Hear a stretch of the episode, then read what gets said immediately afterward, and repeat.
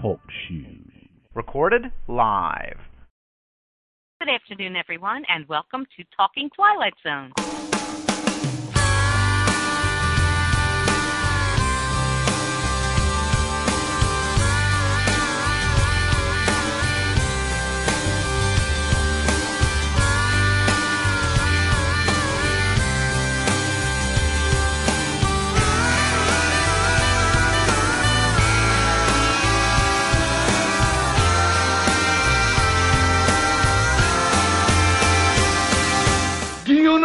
Them fellas was out there in that car?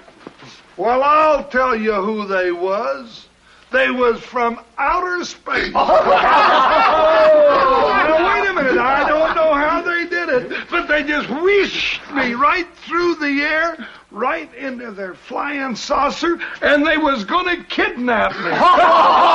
but this is the truth, honest, honest. You know how I got away? I just took out my harmonica, blew a couple of chords, and they just fainted dead away.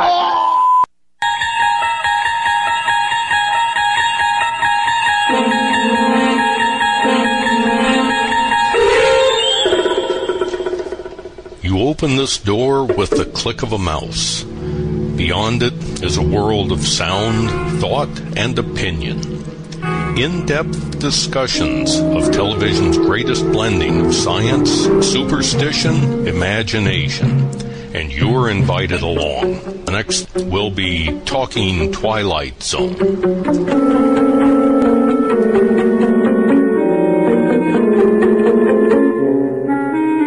Howdy, everybody. This is Lynn here, and uh, we are here again for Talking Twilight Zone. And I'm glad to be back since I was uh, absent for our last show. And, And where's your note? I'm wait- Yeah, waiting for I that know. note. I know. I need to bring a note from the doctor.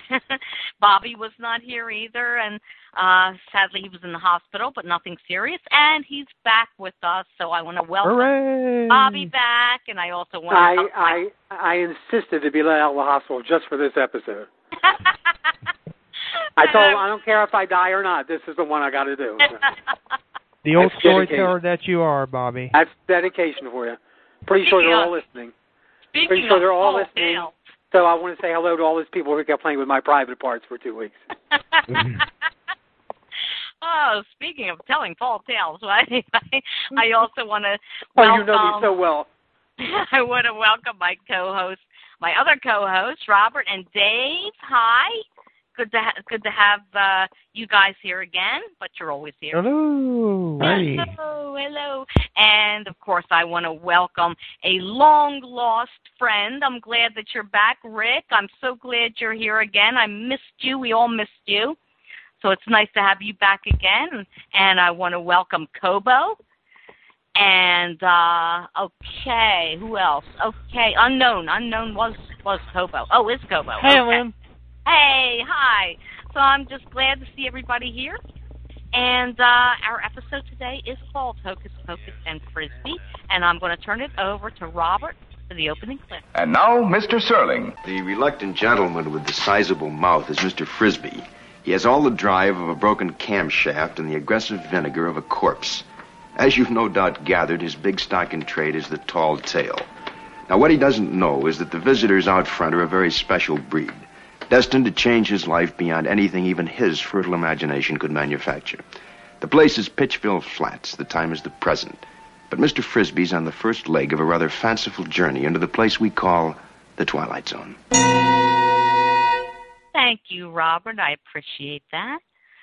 And we had a little background noise, but now it seems to be gone. Wonderful. Okay. Well, this episode, Hocus Pocus and Frisby, is about a gentleman named Somerset Frisby. And he has a combination general store and gas station in a small little Mayberry type town. And the townsfolk know him well for his tall tales, tall tales that he spins about his experiences from his heroism in, in wars and his inventions and his advice to presidents and captains of industry. And all of these are stories that he fabricates. His friends, they gather in the store to hear him spin his stories, which they find very entertaining. And he often plays his harmonica in between telling his stories. So one evening, as he's alone at closing time, creatures from another planet lure him into their clutches while disguised as humans, two of whom had purchased gas from him earlier in the day. So they abduct Frisby to their spaceship and they want to add him to their collection of specimens from other planets. And the aliens, they accept his, his tall tales at face value. They believe everything he says. So Frisby appears to them to have the widest range of experience and widest education amongst the humans. They they even believe him when he says he has doctorates from 38 different universities. They think he's the most brilliant human alive, so they want him as the outstanding example of the human race. So they ignore his pleas to leave the, the spaceship. Uh, he wants to go home and have supper, but they ignore him, and the aliens insist that Frisby accompany them to their planet. So Frisby he tries to convince them that he's simply a shameless liar, that everything he says is is, is just a made up fib. But the aliens, they have no concept of lying. So they ask him to just sit quietly, wait for departure, and even tries to punch one of them in the face, only to break the human mask the alien was wearing and revealing his drab alien face.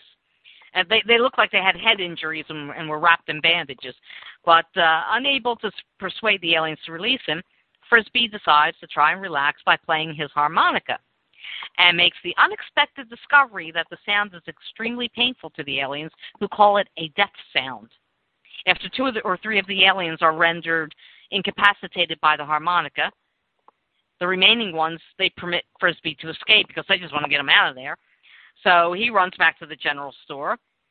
And well, I, I don't know if he, he actually ran back to the general store or I think this was the next morning. He goes back to the general store the next morning and he finds his friends waiting for him to throw him a surprise party. And they give him a little trophy that says, The world's biggest liar, presented to him by his friends. And then when he tries to tell them what happened, they enjoy a, a good laugh because they, of course, take it to be another one of Frisby's tall tales, even though this time it was the truth.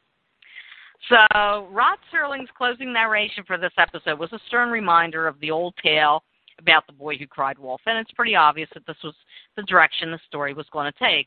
You know, Frisby, he's a notorious liar and a fabricator of tall tales. He has numerous friends hanging around his Cracker Barrel type country store. And it's it's interesting because they they claim to be sick of his lies and they tell him he's full of it. But it's plain to see that this is a close knit group of good old country boys who tolerate him because they genuinely do like him. And there are others who like him too, such as sneaky aliens.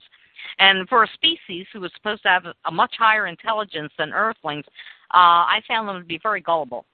I mean, they pretty much want to take him home to join their growing number of exhibits, uh, much like what happened to Sam Conrad, and people are like all over.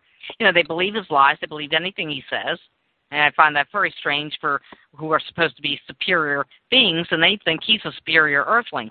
And they promise him he won't be caged, though he'll merely be confined. Well, that's okay then, I guess.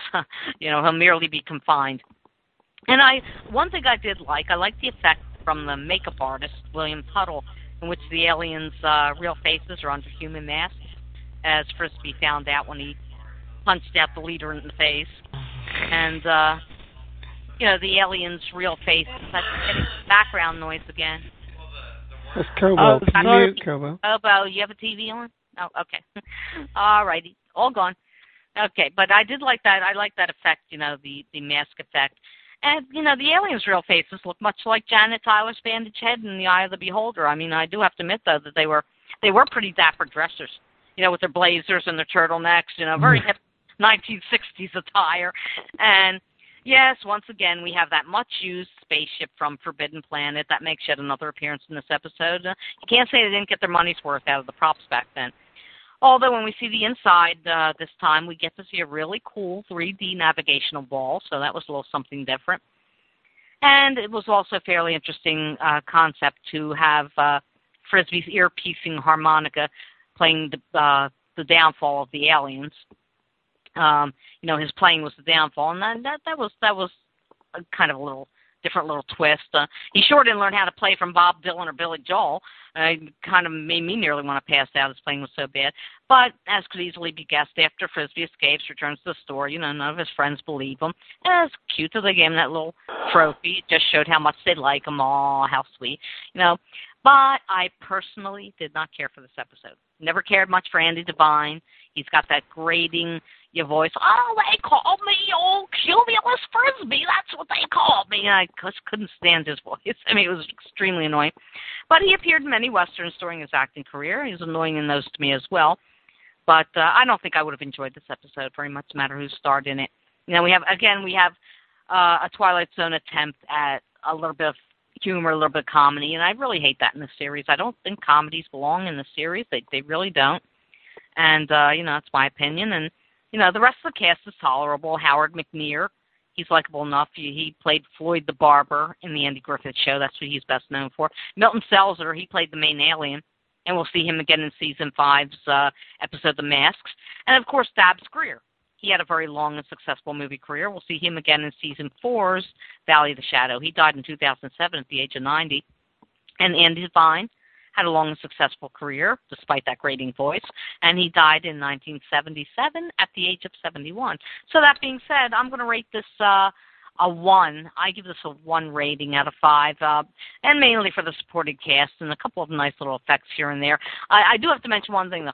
I thought out of the whole episode, and even though I don't like comedies in, in the Twilight Zone, the one line that I, I really found humorous that I had to laugh was when one of the aliens was trying to convince Frisby how nice it was up on their planet, and he says, "Oh, we have entertainment. We have uh, a, a, a very entertaining Venusian who uh, sings in eight different pitches all at once, and he accompanies himself with his tail." And I just thought that was a great line. I mean, that made me laugh. So, uh, you know, other than that, the episode really to me was not much of anything. So I am going to. Oh, and here's Felix. Hi, Felix. Felix is back, and Bear Join fan me. Ron. Hey, Felix. Yay, Felix. Hey. Bear fan Ron. Yay. Okay, good to see y'all. All righty, I'm going to turn this over to Robert. Thanks, Lynn. Yeah, I um was thinking about this episode, and um you remember um when you were younger, Lynn, and you had a grandfather, and he used to um tell you his life in form of tall tales. Oh. You ever have a grandfather used to do that? Mm-hmm. Uncles, grandfathers, yeah. Yeah, he would take a little truth and stretch it out, what we call a whopper of a story. Like how when he was young, he used to um go to a run room school 50 miles away, walking in the snowstorm, no shoes on, uphill. Both you know, ways. Up, uphill both ways, yes. That's true. Being six years old, you didn't know the difference. Later on, though, you've grown up, you know, and outgrown old grandpa's stories there, and it's kind of like that with this episode. We just outgrew it, pretty much. You know, Frisby, the rest of his life, he pretty much just sits there and tells stories.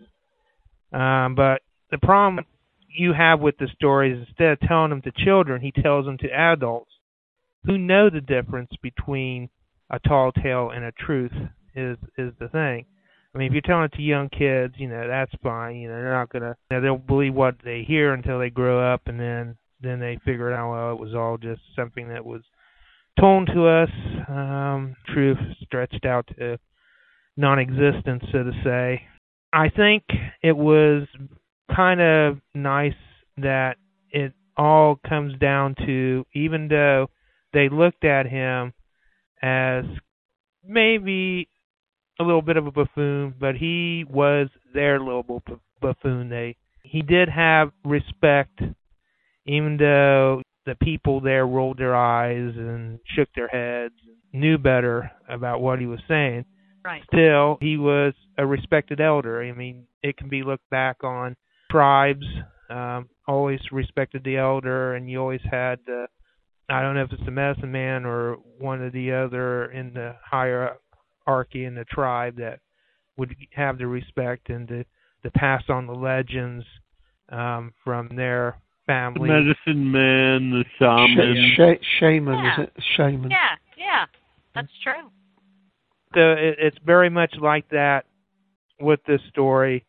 One thing I, I was thinking about was um, Star Wars and the Return of the Jedi. And the one scene that I liked in that one where um, C-3PO was trying to convince the Ewoks um, to help him and talking about a storyteller. This is basically what this is. It's basically talking about tall tale stories and also um, the importance of sound and how it can relate and how um, certain sounds just grate on people. Sometimes sound can be pleasant, as in music, and other times sound can be damaging to um, too high can kill you.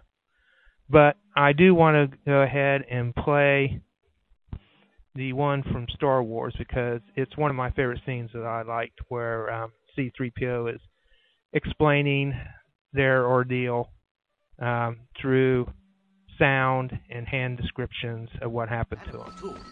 Princess Leia was a Wadma Atu. Us, Batata Rondi, Darth Vader. And Chenko Vaskimo Kia Tumdi Death Star. Us, Michi and Jedi, Obi-Wan Kenobi, I Manamachu Vader Con Yumnum. Utabe. Yes, R2, I was just coming to that. Toronto Gosh. Master Luke at Chimney Chudu.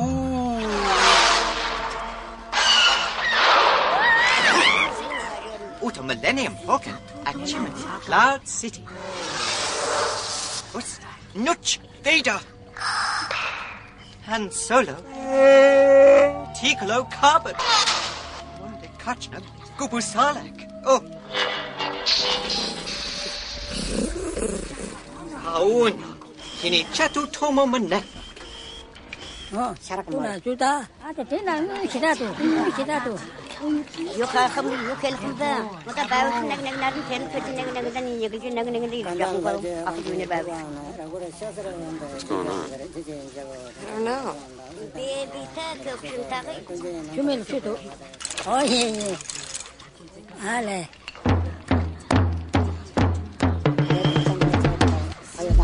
Ale. Adam Matte, in manner Wonderful.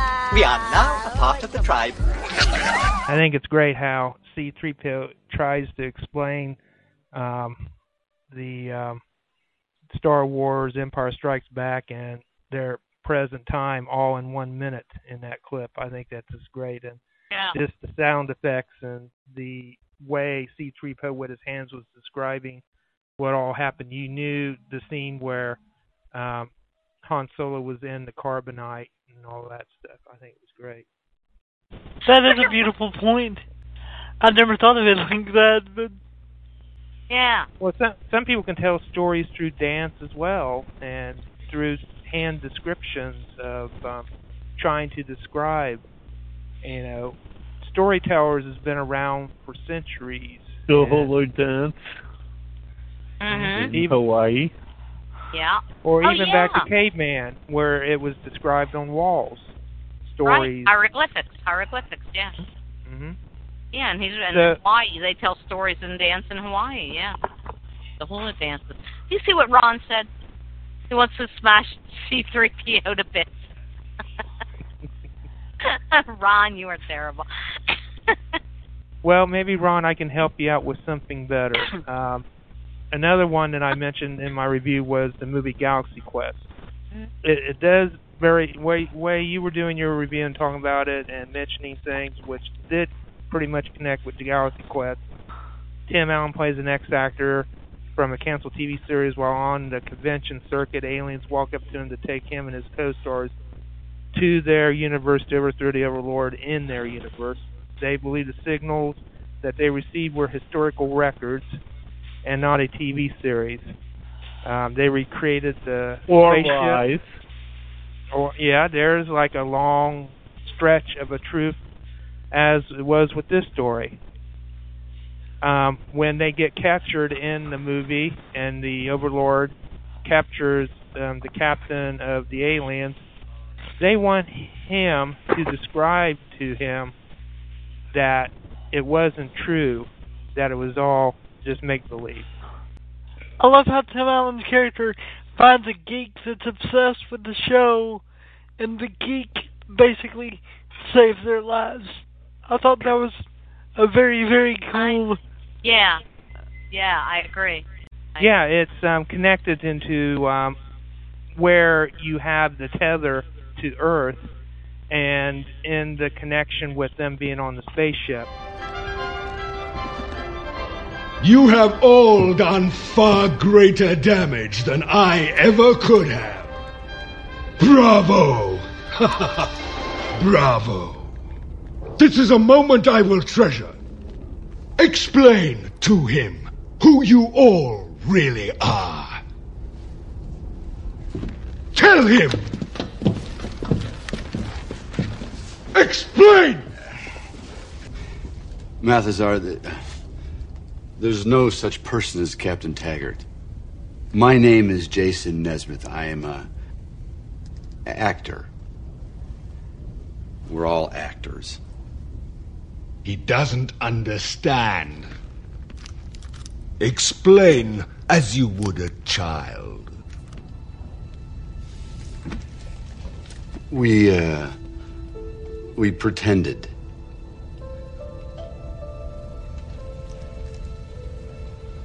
We lied. Oh. Yes. You understand that, don't you, Mathesar? Mathesar, I, I'm not a commander. I, uh, there's no National Space Exploration Administration. We, we don't have a uh, ship. there it is. That ship is that big. Inside, I've seen many rooms. You've seen plywood sets that look like the inside. It, our beryllium sphere is, is wire with plaster around it. And, and our, uh, our digital conveyor is a. It's Christmas tree lights. It's a decoration. It's all fake. Just like me. So he goes on, just decimates them about what they thought were historical records wasn't really, but it was just a story um, that the aliens, and of course this episode as well, the aliens believed the tall tales that was being told. That's the connection with Galaxy Quest that the aliens there believed that they were true historical records, but they weren't. All right. So, That's a good but- movie. yeah, definitely. And excuse me, but I gotta play this clip because I love this clip so much. Straight on through the chompers. Chompers?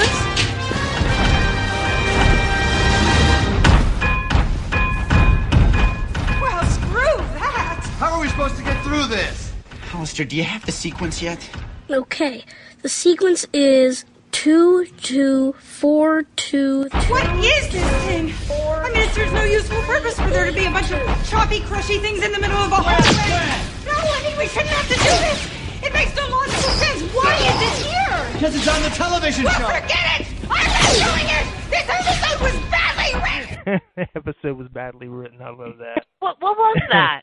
That Galaxy was um, Quest. Galaxy Quest. In my review, Is that from Galaxy um, Quest? yep, I, I didn't recognize it. that was one word um, I mentioned that in my review about the chompers coming down, and um, Sigourney Weaver was quoting a line about Oh, okay. how All right. badly written it was, and I All had right. to play that because I got a kick a kick out of that. I haven't seen that But- movie for for quite a while, so I, I had forgotten that clip. Yeah. Yeah, I enjoy um, Galaxy Quest, and Yeah, it's a I, good I movie. lo- yeah, I, I love it too. Star Trek also had um, um, episodes where aliens didn't know about the concept of lying.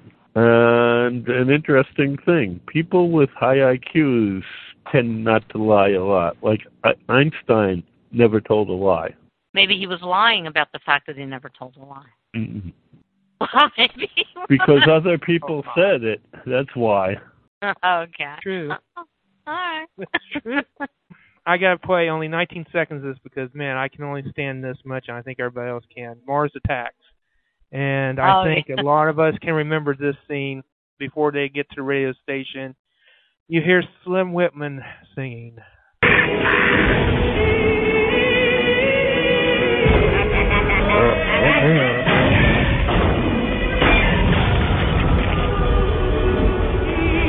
Radio station. They found out that the sound is what killed the aliens, um, very much tied into today's episode with the harmonica. So, but not a Slim Whitman fan, unfortunately. Ugh. Bear Fan, me either. Bear Fan Ron said everyone lies. See, that's uh, now you know who says that. House. Mm. House. He says everyone lies. Yes, One House. lies. My my my darling. And and Holmes also says that. Holmes. Sherlock Holmes. Oh yeah. Okay. I've always wondered if Sherlock Holmes, I mean, if House was kind of a medical play on Holmes. You know that's very possible because you know the way he always uh he has to figure out all these puzzles, and and Holmes the same thing. He has to figure out all these you know detective puzzles, and House the, figures out the medical puzzles. You know, yeah. Yeah.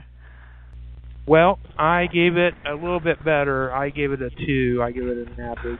Um, points in the story that I can see further on down the line.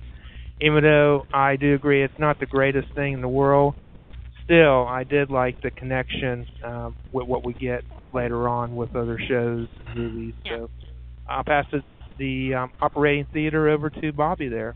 Thank you, Robert. Well, some people here know I've been in the hospital for two weeks. I just got out today.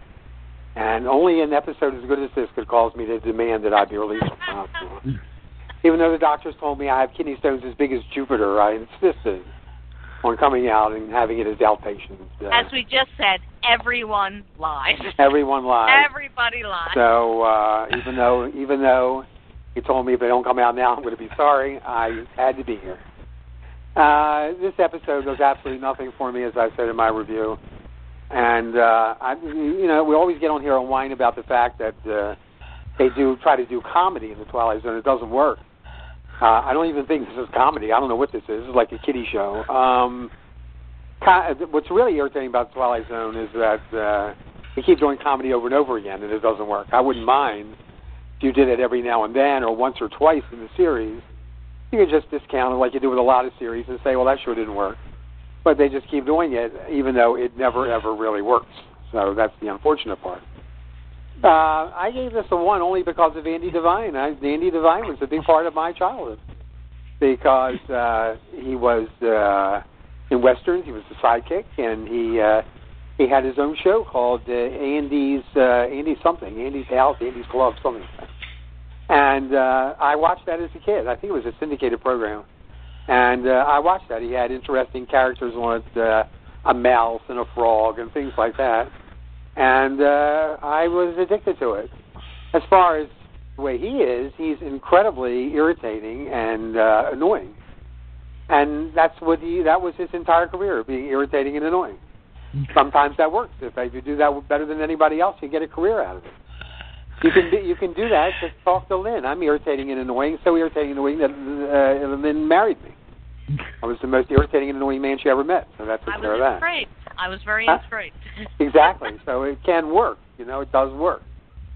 But uh, this episode is just uh, it just lays there. Lynn and I just watched it a couple hours ago again to refresh my memory as if I wanted it to be refreshed, and uh, I got absolutely uh, nothing out of it whatsoever.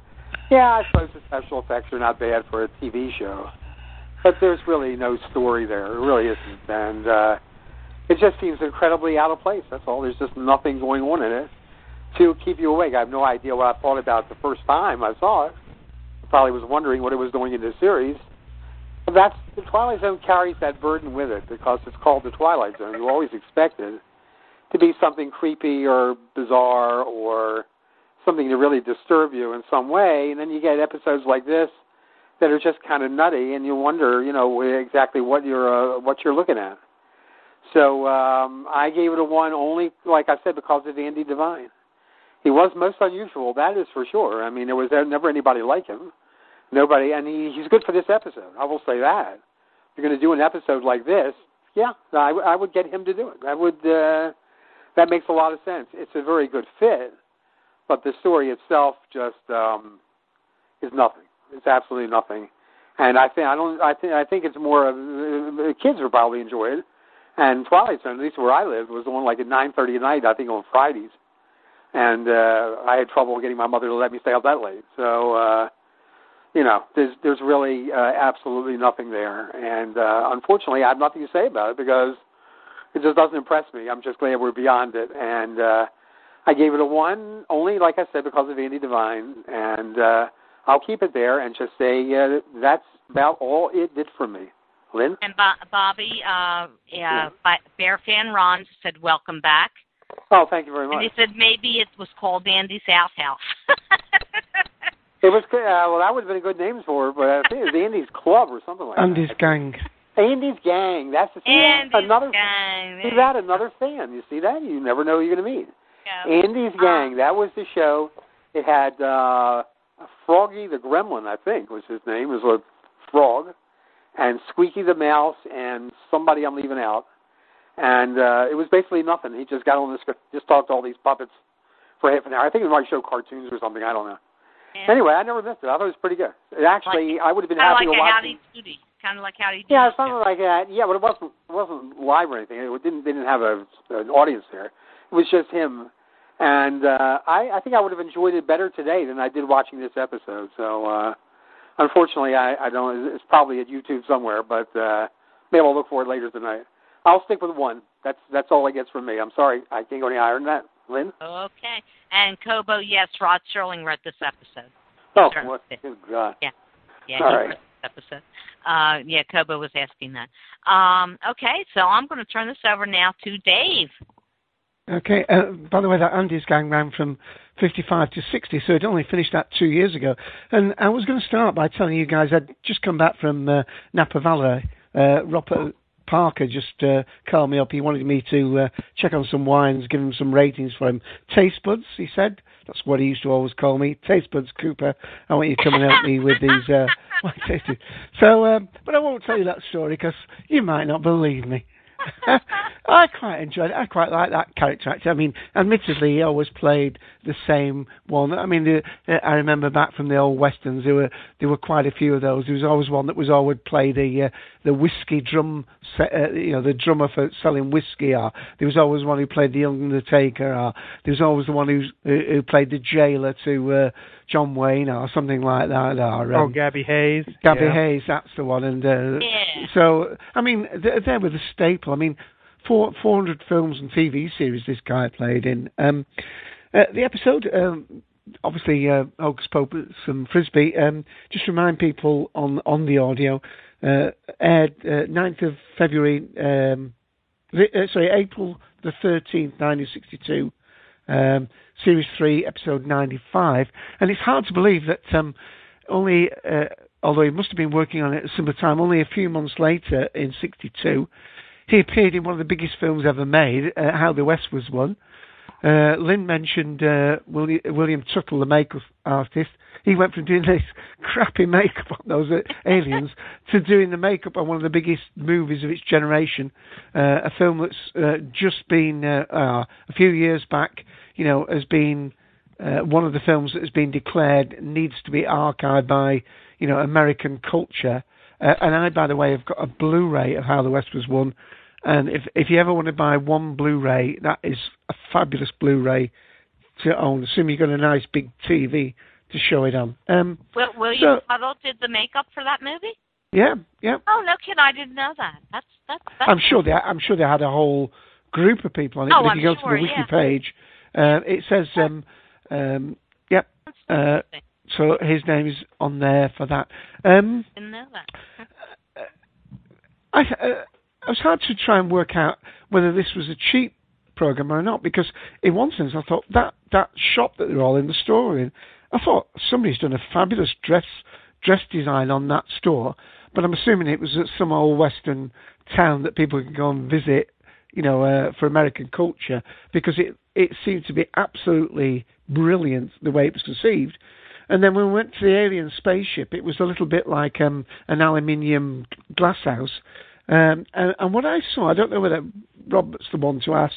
I thought I again, for about the third time, saw the navigation globe from the Forbidden Planet in the foreground. You know, when, Yeah, that's why Lynn said the spaceship. Um, Yeah, I looked, said uh, I, like and from- when I when I was reviewing, I said we got to see a really cool 3D navigational ball this time because every time they show that spaceship, you don't really get much of a uh, Yeah. view of the inside. And this time, you got to see the the navigational ball. and I think Well, it was the ball one from Forbidden Planet. It kind of reminded me of this island Earth. Is that what you were thinking of, Dave? With the Ah, balls? that might be it. That's might be it. Is they're going to land and uh, Walter Pidgeon's telling them they can't land. you might be right. Uh, Forbidden Planet, and um, wasn't it the costumes they'd used for that um, only a couple of weeks ago for the giant spaceman? They'd, they'd used those costumes, hadn't they? To serve man. Yeah, No, the- yeah, yeah. No, the the, the one we did a couple of uh, weeks ago. Um, you know, where we had the the the s- the the, the, the spaceman who kills the very small people, the little people. oh, you're it? talking The little about people. uh, Oh, the little people. Yeah, and the the aim- a- the spacemen had um, they were reusing costumes. Maybe that was from uh, Forbidden Planet as well. Anyway, um, I quite enjoyed it. Uh, I mean, it was a frivolous episode. Uh, it was a throwaway one. Um, if Robert Ster- uh, Sterling did write this one, it's obviously one he wrote on the back of a, a napkin while he was having a, a Yeah, business he did write one it. day. He wrote this one, yeah. Right, but uh, yeah, I, I thought it was quite entertaining. It was um, it was ironic. It was playful. Uh, the the casting of that chap, whether you like him or not, and I, I do understand what uh, Bobby's saying about that because uh, there have been some actors in episodes where I just don't particularly like that actor, uh, and I think we mentioned it a couple of times, Lynn, uh, way back um, when. Uh, when we had one actor that we didn't like, it was um, Shelley one about Berman. um, Shelley yeah. Berman, Mind in the Matter. hmm yeah, Oh yeah. uh, and, it, and if you like yeah, so uh, uh, you know if you if you come to it with that, then it, then it colours an episode for you anyway. Um, so. Uh, uh, not really a, a lot to delve in with this one. It's really a one-line joke that backfires on the storyteller, and I suppose it's a bit of a moralistic tale, isn't it? It's, it's the um, you know cry wolf type of story uh, redressed. But I thought it was a, an entertaining little show. Uh, I'm not sure I can give it three out of five, but let's say it was a middle of the road episode, so I give it two and a half out of five, and say, uh, I, I, I, like Bobby, I rewatched it only recently, but I'll probably not revisit it again for a number of years. But uh, uh, for what it was, um, it filled a slot. Anything's better than the last one. Ugh. That's Four true. o'clock. Mm-hmm. Well, I will say one thing from this episode. I mean, as much I really didn't care for it, but it wasn't so boring that it just, you know, put you to sleep. I mean, it had a little bit of of it kept your interest, but yet I wasn't crazy about the whole storyline. But but it did keep your interest, so I won't say it was terribly boring. And no, unlike uh, you know one we recently reviewed on the on the board that was just dragged and dragged and dragged. This one didn't really drag. I mean, there, something was going on all the time, so that was okay with that. I mean, Felix gave it a four. Felix gives it a. Felix likes it. Yeah. And uh, Bear uh, Bear fan, what did Fan Ron? What did you give it? Uh, I think give it a Well, two. well, Did you give it a two? Right. He gives you a five. He gave me a five. Yes, thank you. Give me a five. I think- episode of two. I love Fan Uh, Fan. I think it was the look of the aliens that brought it down a little bit. I mean, uh, it basically looked as though they had uh, uh, bandages wrapped around their head, as you said, and plaster of Paris just poured on it. Yeah, yeah. I like the makeup. Yeah, um, Rick, Rick, what do you think of this episode? You, it's your turn. Okay. Uh, finally, we got a comedy that works, at least for me. Uh, I liked the uh, makeup. I thought it was great. I'm still trying to figure out, and I got some makeup artists who was still trying to figure out how they made it so they'd break their faces, the fa- false faces. And like I said, you know, I disagree with the people who say, well, aliens aren't supposed to act that way. Excuse me, they're aliens. When was the last time you saw one? okay. Uh, I have no trouble. Like I said, you know, um, um, Star Trek. There are aliens that don't know what lies are because they're telepathic. Okay, lying, as far as I'm concerned, is a human thing, just like greed, avarice, or everything we call an emotion. Okay, who knows what the aliens' emotions are? If they even have anything we could consider an emotion. Well, lying is a way for us to cover our mistakes up, whereas aliens, if they make a mistake, they just go on and don't think about it. Is that what you would think? Maybe. Mm-hmm. Maybe Edith Bunker. Was an alien. she couldn't lie. Remember, she she would never ever tell a lie. I remember an episode of All in the Family where Archie uh, she was trying to do a TV commercial and she refused to endorse the product of the sponsor because she didn't believe that it was the best one. And Archie was trying to get the money, and he goes up to the guy and he says, "Oh, you got to excuse my wife. You know, she never learned how to lie." and it was the truth. She didn't know how to lie. But uh, anyway, getting back to it, uh, other than him having the annoying voice, I didn't really. It didn't really bother me. I, I'm going to give it a four. A four. Okay. Well, That's you what and Felix and get it. Yep. Felix, yep, you and Felix are together on that one. And and Bobby's there moaning. I hear you moaning. No, it's my kidney. I just heard no, I- that. Hearing that, my kidney stones started to pass. That's the problem. so I gotta say, that started to release there on you. Huh? I heard that. Mm. That's what it was. One of them came out right when I heard that four. it's like a bombardier releasing its bomb. yeah, you tell huh? me about it. Yeah, I know. Well, we Mm. got uh, we have two, we have two fours, we have two twos, and we have two ones, which is awesome across the board. Kobo, what do you give it, pal? Six. Are you there? We lose Kobo. Hang on. Oh, I'm hanging Do you on. mind if I do a quick review of um four o'clock because my lungs were horrible right, two weeks ago, That's and I love four o'clock. It's Okay, like one ahead. of one of my favorite episodes. Oh, you like that episode? Yeah, Oh, I go have to, for it. I have to say it's one of the best social commentaries. That's true. What's the social commentary? You cut out. It's the best There you are. There you social commentary of a right wing fundamentalist that I've ever seen in my entire life. I mean, anybody that has the goal to, like, cross out parts of the Declaration of Independence and all the that, Gettysburg Express. Yeah. Mm-hmm. and the Gettysburg Address and all that, and he thinks he sees all this evil, and it's a classic Twilight Zone episode where he finally gets what's coming to him. Yeah, he Yep, does. and Theodore Does get what's coming to him. and Theodore did chew up the scenery in that episode, definitely. Theodore Bikel, yeah. Yeah, absolutely. But moving swiftly on to um this episode, I think it illustrates the fundamental dichotomy in the Twilight Zone when we're talking about a- aliens. Sometimes, sometimes they're really more intelligent than we are, and sometimes they're portrayed as stupid. I think it's whatever the particular narrative calls for. Mhm. Um, I wish Rod had gone one way or the other, or the other with alien life. I mean, that's my um, only criticism about the show as a whole. Is I wish Rod had gone one way or the other with aliens. But you're saying that sometimes he portrays them as super intelligent and other times as idiots.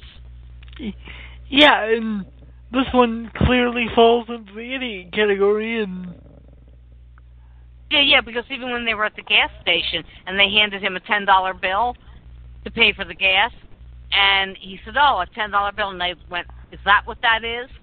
I mean, that's kind of stupid to even do that because you know th- that shows right Have there. you, you know, uh, uh, Lynn, have you ever gone to a foreign country? oh no, I have not. All right, if I gave you a 20 shekel bill, would you know no, what I it would was? not know what it was. But they, Okay, um, they end of seem to be discussion. Foreigners, but they didn't seem to be foreigners, right? I mean, they seemed to be. He came in and he told them that they were two foreigners. but Oh, they wait. look like No, they looked like average Americans. right? But they didn't, and they didn't say they were foreigners. They just he said, "Are you from around here?" And, And they, they said no. no, we come from a long way off. But they didn't say they were from another country. I mean, they spoke like Americans. They looked like Americans. I mean, I don't know. I don't know if I quite buy that, Rick, because they. D- D- Dave speaks English, and yet he's a foreigner if he'd come here. Right, but he has an accent. He has a foreign accent, right? He has an English accent. But these Well, you guys- know, in stories not. they said they're from Canada. That's all they had to say. They were from Canada. Yeah, that's what Right, they they usually do, didn't- isn't it? They didn't do that. They Blame it on the they're from Canadians. Right, but they didn't do that. They said we're from a long way off. They didn't say that could that could be Pennsylvania. You know, it, it didn't sound. Exactly. And you think intelligent aliens would do a little bit of pre- preparatory research, you know? Yeah, Yeah, like Look into- historical radio shows. They could have listened to those. yeah. They still wouldn't know what a dollar bill was or a ten dollar bill. Sure you it was would. green. No, I totally agree with you, Rick. That if I went into another country or some or a foreigner came here, of course that they may not know. Of course, they wouldn't know what the the currency was if they weren't familiar with it. But these guys seemed like Americans. They spoke like Americans. They didn't say they were from another country. So it seems strange that they would say, "Oh, is that what that is? A ten dollar bill?" They- didn't give any impression that they were from another country, other than say we're from a far way, we're we're from a ways off. Well, that just be across. I mean, when, uh, when I was in Seattle, I was a ways off from hmm. Pennsylvania. I was on the other side of the country. And for that reason, I give it like a point five if we're allowed to do that. A, fi- oh, a five rating or a point A- five? A point five. Like a half a rating. a half a rating. Yeah, sure. Why not? You could give it a half a rating. I'm curious, Kobo. So, what did you rate four o'clock? You gave it a five. I gave it a Did five. you give it a five? Oh, Loved it. wow.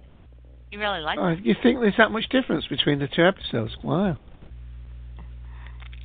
Yeah, and I really, again, I think it comes back to loving the principal actor in the episode. Right. I love the Oh, guy Andy. at four o'clock. Uh, Theodore Bikel. Yeah. hmm I kind of Well- thought of Andy Devine in this episode as more of like a Slim Pickens type actor. Mm. Did you think Yeah. that way? And and the whole country store thing seemed a little bit contrived, and me being from the south, I didn't particularly lo- love that aspect of it. Reminded me of uh, just the Andy Griffith show. You know, just like the country stores that you would see there, or, or remember Green Acres? Yeah, the country store there. That's a, just remind me of typical, you know, cookie cutter type of country store. but that's not who we are, or even to a large extent who we were. I mean, I guess it's just me being from Georgia, not like another aspect of it, but I think they always portray it that way. Though they always try to portray these little, uh, uh, these these little southern, you know, uh, off the beaten track type of country places, and they they try to portray it as a country store where a bunch of old guys just sit around playing checkers and you know just just telling tall tales and just shooting the crap all day long. You know, like Petticoat Junction or Green Acres with Right. Drucker. yeah. Yeah. That's Yeah. like uh, Mayberry. You know, when they're sitting out in front of the barber shop and that kind of thing. Yeah. Mhm. You know, they they kind Floyd. of portray the same way. Yeah, Floyd, who was in this episode. Yeah. Like just- like here in New York, if you go to Central Park, you expect to see old men playing chess all the time. Exactly. Like me and a couple of friends of mine went uh, to the uh, um, Museum of Natural History one time, and it was uh, in December. And a friend of mine goes, Rick, where do they play chess all the time? And I go, it's too early yet. Wait till the summer. Yeah, Ohio, it's coffee shops.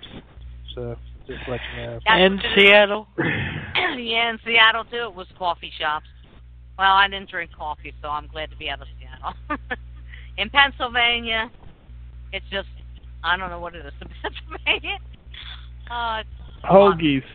hoagies and cheesesteaks. There you are. It's steak shops. Steak shops in Pennsylvania. You get together in the pizza parlors. There you go. yeah, that's what it is. Well, but somebody, somebody did make a good point in the text chat. We did get the Grays from this particular episode. Oh yeah, you were saying who was saying that? Uh, Felix or you? Who said Fe- that? Felix said that in chat. Yeah, Yeah. that's right. What is the Greys? They come in a later episode. Oh, okay. Yeah, 'cause I, I wasn't familiar. I don't think Ron was either. Yeah. All right. Well. So that is that is the reason why I didn't give it a give it a zero. I gave it a point five purely because Oh. of the Grays. That's a good enough reason. All right. Well, we have um, we have a point five, and we have two ones, and we have two twos, we have two fours. All right. That is across the board, wouldn't you say, Robert? Yeah, not too bad of a, a rating for this show. Definitely. Absolutely. Now, our next show will be on Saturday, March 9th. And that one I'm actually looking forward to. That is going to be the Trade Ins. And that's uh, starring a familiar face from season, I believe it was season one or two, was it? Um, Death's Head Revisited. Was that season one or two, Robert? I forget. I can't remember the season, but I have the clip where Rod brings the actor's name up. You want me to go ahead and play? it? Yes. Rod Serling, creator of The Twilight Zone, will tell you about next week's story after this message. And now, Mr. Serling. We have a return visit next week from a most eminent performer, Joseph Schildkraut. And his vehicle is called the Trade-Ins. It's a story of a future society in which new bodies may be traded for old. It's my own personal feeling that of all the various story areas we've tackled in the Twilight Zone, this has the most import and carries with it the most poignance. I hope you'll be able to be with us next week. Yeah, I I, too. I am. I am very much looking forward to discussing that one. And uh, oh, I yeah, like Joseph- that episode. Yeah, me too. Me too. I'm really looking forward to that one. Yeah, Joseph Schildkraut. He is absolutely a phenomenal actor. He was. He was a phenomenal actor. He was in. uh I think it was. It's probably season one or two. Oh, well, I know it was season one or two. I just don't remember what. Death's Head Revisited. You know, with Oscar Beregi, and he played. Oh um, yeah, the prisoner. Yeah, he played. Yeah. He played the prisoner, the ghost of the uh, hol- uh, the Holocaust prisoner, and he was phenomenal in that episode. And I think he's just as good in this one that's, that's coming up. So I'm looking forward to that. And also the the woman who plays the wife. Um, I forget her name right right off the bat, but Alma Platt. Thank you, Emma Alma Platt. Yes, she was very good. So this this is going to be a an interesting episode to discuss, and that will be coming up on Saturday, March 9th, and uh, same time, same place. So I hope we'll see Almost all of- spring. Ooh, it's getting closer. Yes, it's getting closer and closer to lots of warm weather and sunshine and yes, And yes, more yes. rain. Well, yeah, April showers kind of thing, but that's all right. We'll still get more sun, more sunshine than Seattle ever gets. So I'm, hey, well, I'm glad I'm back here. But I will hope to see all of you. Yeah, Felix, you too. I hope to see you and Ron and Kobo and everybody and Rick. And now that you're back, I hope to see you again. Hope to see you. Yeah, you like this episode. You got to come back. Uh, I March- will. yeah, March 9th. I want to see everybody here for a really cool time. So have a very yes, you can, Dave. Okay, thanks, Lynn. Uh, just uh, quickly before we end, uh, obviously the people here are all fans of the Twilight Zone. Uh, just to say, uh, one of the other TalkShoe podcasts that I'm co-host of is the Cult and Collective podcast, where we do all sorts of cult TVs. Doctor Who when it's on, and Doctor Who comes back to our screens on the 30th of March, so we haven't got long to wait for new Doctor Who. But on uh, this coming Sunday, which I believe is tomorrow, Whoa. Uh, we're going to be doing a, a one-off reviewing uh, the Twilight Zone. So uh, I'm assuming. Uh, well, I don't know whether Robert this this episode is going to be up on the feeds by then, or whether you're going to hide it and edit it and do things to it. But um, uh, if, if if if people can't catch the show live, uh, look out for episode um, 191 of the Culton Collective. And I've just uh, for those people who are not in the chat room, just read some sad news. I'll put some sad news in the chat room for Doctor Who fans that um, the designer of the Daleks, one of the classic Doctor Who monsters from the old series and the new, uh, Ray Cusick, has just died aged 84. He didn't invent them. Uh, they were invented by Terry Nation, but he was the one that actually designed the look of them. And sadly, he's just um, died. That news has just hit the BBC News site. So that's sad news. But um, it's tomorrow, Sunday, at, at 2 p.m. Eastern Standard Time, and it's Talk uh, Culture Collective Show ID 54821. Two o'clock, right? I always, I, I get the uh, thing. I'll be there tomorrow. I'll be there. Right, Dave, well, I'll go ahead you- and leave the episode up. I'll go ahead and edit. I'll just torture it a little bit. Yeah, yeah, that's Yeah. fine. Yeah, that that should be all right. Yeah, I'll be there tomorrow, Dave, for your show. Right, well, we we don't always start dead on time, and we do do news. So even if you get there at half past two, we'll probably be just getting onto the topic. Okay, cool. All right. Well, thank you for that, Dave. That's great. And uh, so we'll see everybody in two weeks for the trade-ins. And I hope everybody has a wonderful rest of their weekend. And uh, see you then. So bye, everybody. Bye. Bye. Bye. Bye. It's an operation. Is it water on me? Operation. It's a whole bucket. See? Operation. A Charlie horse, it's true. Remove the pieces and collect your fee, but don't touch the sign. I'm the doctor for you. Operation.